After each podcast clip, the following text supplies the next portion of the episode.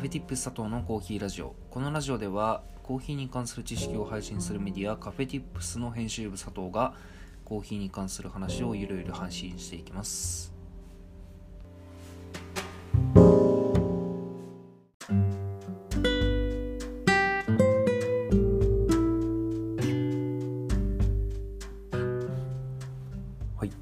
今日は最初はですね、コーヒー豆記録ということで、えっと、今回は、えっと、堀口コーヒーで、えー購入しました、えっと、コスタリカのモンテスデオロっていう豆ですね、えっと、コスタリカのモンテスデオロという堀口コーヒーのオンラインショップで購入した豆を、えっと、まあのそれが届いて、飲んだので、えっと、それについてちょっといろいろ話したいと思います。えっと、まず、そうですね、堀口コーヒーさんがまず、なんかさん付けするのもおこがましいんですけど、まあ、堀口コーヒーって言うんですけど、うんあの堀口コーヒーはね、本当に、まあ、ご存知の方も多いんじゃないかなと思いますけど、本当に日本の、日本でも本当に日本のスペシャリティコーヒーをこう作っ出してるコーヒー屋さんの中でも本当に、えー指折りの有名な、えーコーヒー屋さんで堀口コーヒー自体店舗はどこにあるのかな？横浜だったかちょっと忘れちゃったんですけど、えっと、店舗もあったりででオンラインショップでも豆とかを売っているようなところで、えっとまあ、今回はコスタリカの豆を、まあ、シングルオリジンを購入して飲んでみました。堀口コーヒーで、えっと、購入したのは初めてなんですけど、えっと、普通にこうあのオンラインショップ普通にこう安心して買えるものだったので、皆さんもぜひ堀口コーヒーのオンラインショップ見てみて見てみると楽しいかなと思います。はい。でまあ豆なんですけど、えっと、今回購入したのが、えっとまあ、モンテスデオロっていう豆のハイローストの豆で、えーなんかこの豆はあのこまあ、コスタリカの豆なんですけどコスタリカのコーヒーといえばマイクロミルというのが、まあ、有名で、まあ、あのご存知の方もいらっしゃるかと思うんですけどもマイクロミル革命というのが、えっと、いつだったっけな、えーまあなんか現地でそうですね、えっと、割と最近ここ数年ぐらいでマイクロミル革命というのがあのコスタリカで起きて、まあ、革命というぐらいなんでな何なのかって話なんですけど、まあ、マイクロミルっていうのはあのコーヒーの生成所のこと。あのまああれですよあのコーヒーチリのあの赤い部分を取ってなんかジャブジャブジャブジャブ洗ったりとか乾燥させたりっていうかあのあの工程ですね、まあ、僕らこう一般のコーヒー好きからすると一番遠いというかあんまりこう身近に触れることができないところなんでなんでなんですけどそのマイクロその見るそのあの生成段階のところでもともとそのコスタリカとかこう中米のコーヒー農家って本当に小規模農家が点々とあってでその小規模農家が自分たちの作ったコーヒー豆をこう大規模な農協とかあの農協とかあとこうそういうこう豆を卸してる大企業とかにこう持ち込んででその大企業の決めた価格でそれをこう売るわけですよね。売ってでそれでお金を得ているっていうような形が一般的だったんですね、まあ、なんであれですね。こう日本の農業でもやっぱ農協っていうのがあるみたいなイメージ。農協に野菜持ち込んで、まあ、卸価格。で、えっと、こう農家の人たちはこう儲かるよねみたいな仕組みだった、まあ、それのコーヒー版がこう、まあ、コスタリカではあったんですけど、まあ、なんかそれだって、まあ、もちろんそれも一つ仕組みとして別にそれが全く完全な悪ではないんですけど、まあ、やっぱこうその買取価格自体がこう農協とかにこう決められてしまうっていうところがあってあのあんまり高くなかった。あんまりたくさんのお金ですごく高い価格で売ることができなくてでもちろんその小規模農家とはいえこう自分その例えば家族経営だったとしてもこう自分らだけで回してないところもあるわけですよね。要するにその誰かを雇ってそのお給料を払ってコーヒーを育ってもらう育つ育てるのをあの手伝ってもらってる人もいるのでなんでそのそういう人たちへの賃金とかあとこう設備もある程度こうなければいけないのでそういうところにこうお金をかけてると最終的にその小規模農家が手元にこう得る収入ってすごく少なくなっちゃうよねみたいなところが結構そのこうコーヒーのこうサプライチェーンの中で問題ではあった。まあ結構そのフェアトレードのところとかでも、まあ、有名な話ではありますね。それ自体は。でそれを解決する一つの、えー、施策としてマイクロミルっていうような、まあ、これは、まあ、マイクロミルっていう概念だと思うんですけど、まあ、あの小規模農家がこうその生成をするための設備とかっていうのをこう機能はそのまま。で小規模なあの生成生成器具だったりとか生成場を作ってこうそれぞれこう小規模農家の中でこう生成の作業を行って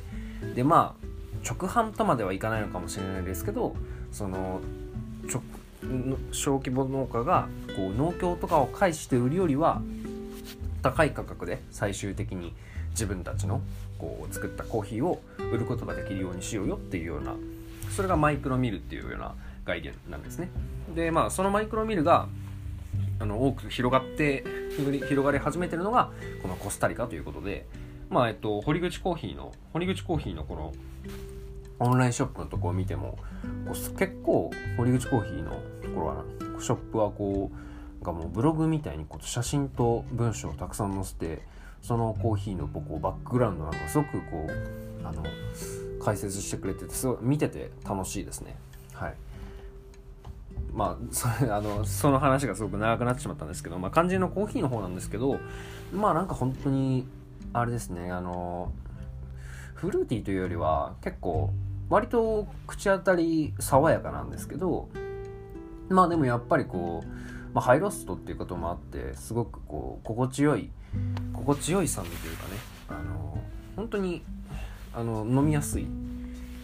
そうですねあのここのロースターの方のコメントにも書いてありますけど軽快ですがすがしいコーヒーですとありますけど本当にその通りでなんだろうなこうスッと入っていってでも後味もちゃんとこうあってっていうようなすごく僕の好きなタイプのコーヒーでしたね。あの、まあ、最近 紹介した豆で豆であのエチオピアのイリイリガチャフェイリガチャフェっていうあのモカがありましたけど、まあ、あれに比べると割とうんこうスッとまっすぐというかあれは意外と結構コーヒーらしさが個人的に残っているというかコーヒーらしさが残っているコーヒーなコーヒーのこうボディを感じる中のこうフルーティーなんですけどフローラルフルーティーなんですけどなんですけどこのコスタリカのモンテス・デ・オロは個人的に結構なんだろうな本当にまっすぐフルーティー。でこうクリアな味わいっていうようなところ。まあ すごく分かりにくいですけど個人の感想なんでね。あの、まあ、ぜひ飲んでほしいなっていうところ。まああのこう酸味のあるコーヒーが好きな人とか。あとこうなんだろうな。コーヒーとは思えないようなこう柑橘系のフルーツの味が好きっていうような人には合うんじゃないかなというかすごく美味しく感じられるんじゃないかなっていうようなコーヒーでしたね。はい。まあ、そんな感じで、えー、コスタリカモンテス・デオロ堀口コーヒーより、えーまあ、ハイロースト僕は買ったんですけど確か、えっと、シティローストもありますね。シティローストもあるあるあ嘘です嘘です。えー、っとモンテス・デオロは、えー、ハイローストだけでした。あのぜひ堀口コーヒーのオンラインショップでまだ売ってると思うので、えー、気になった方はお買い求めてもいいんじゃないかなと思います。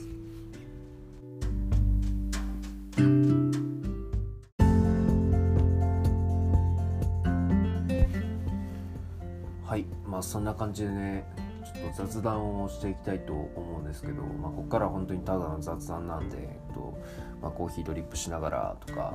なんかこうネットサーフィンしながらちょっとだらだら聞いてもらえればいいと思うんですけど、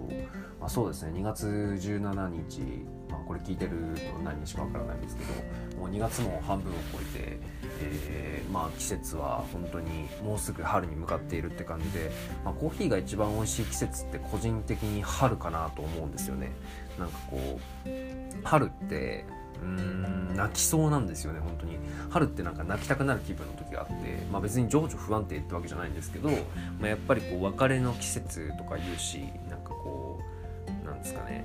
外に出れば旅立ちの日にがかかってくるようなところもかかってくるような雰囲気が漂っていてしかもなんかこう生温かい 生温かいって言うとねちょっとあの後ろ向きに聞こえますけどいい意味で生温かい風が吹きを吹き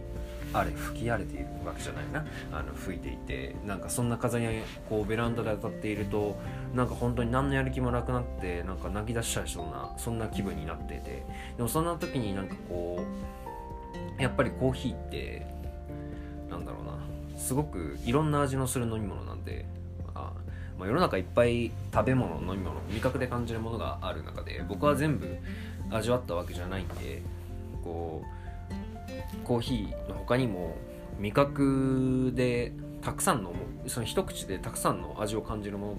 の香りを感じるものってあると思うんですけどあの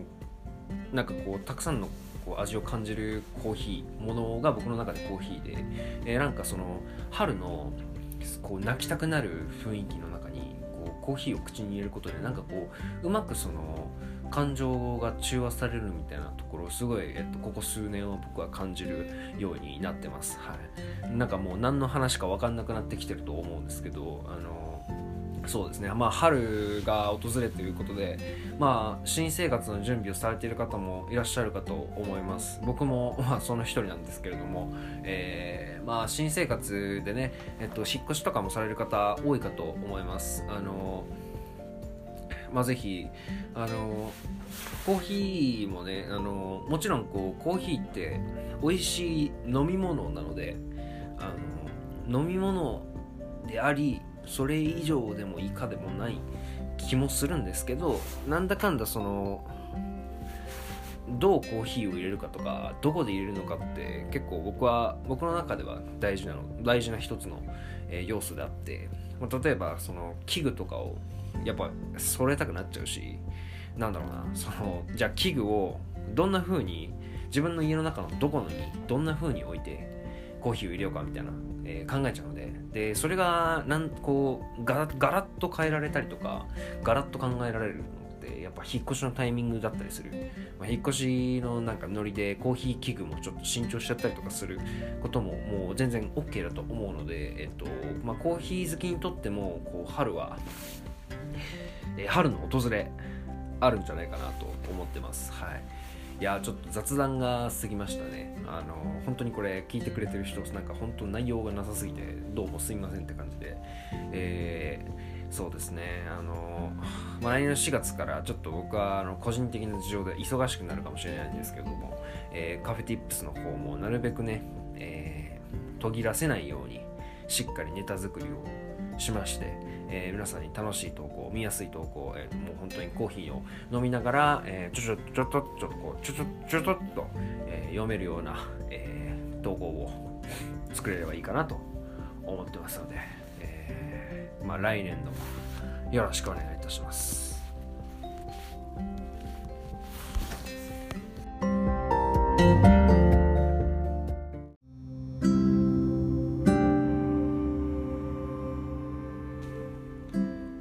カフェティップス編集部佐藤のコーヒーラジオ本日もお聴きいただきありがとうございます。カフェティップスでは、えー、インスタグラムを中心にコーヒーの美味しい入れ方やコーヒーに関する豆知識を配信しています、えー、ぜひプロフィール欄もしくは、えーと、コメント欄から、えー、ご覧になってみてください。ではまた次回の配信でお会いしましょう。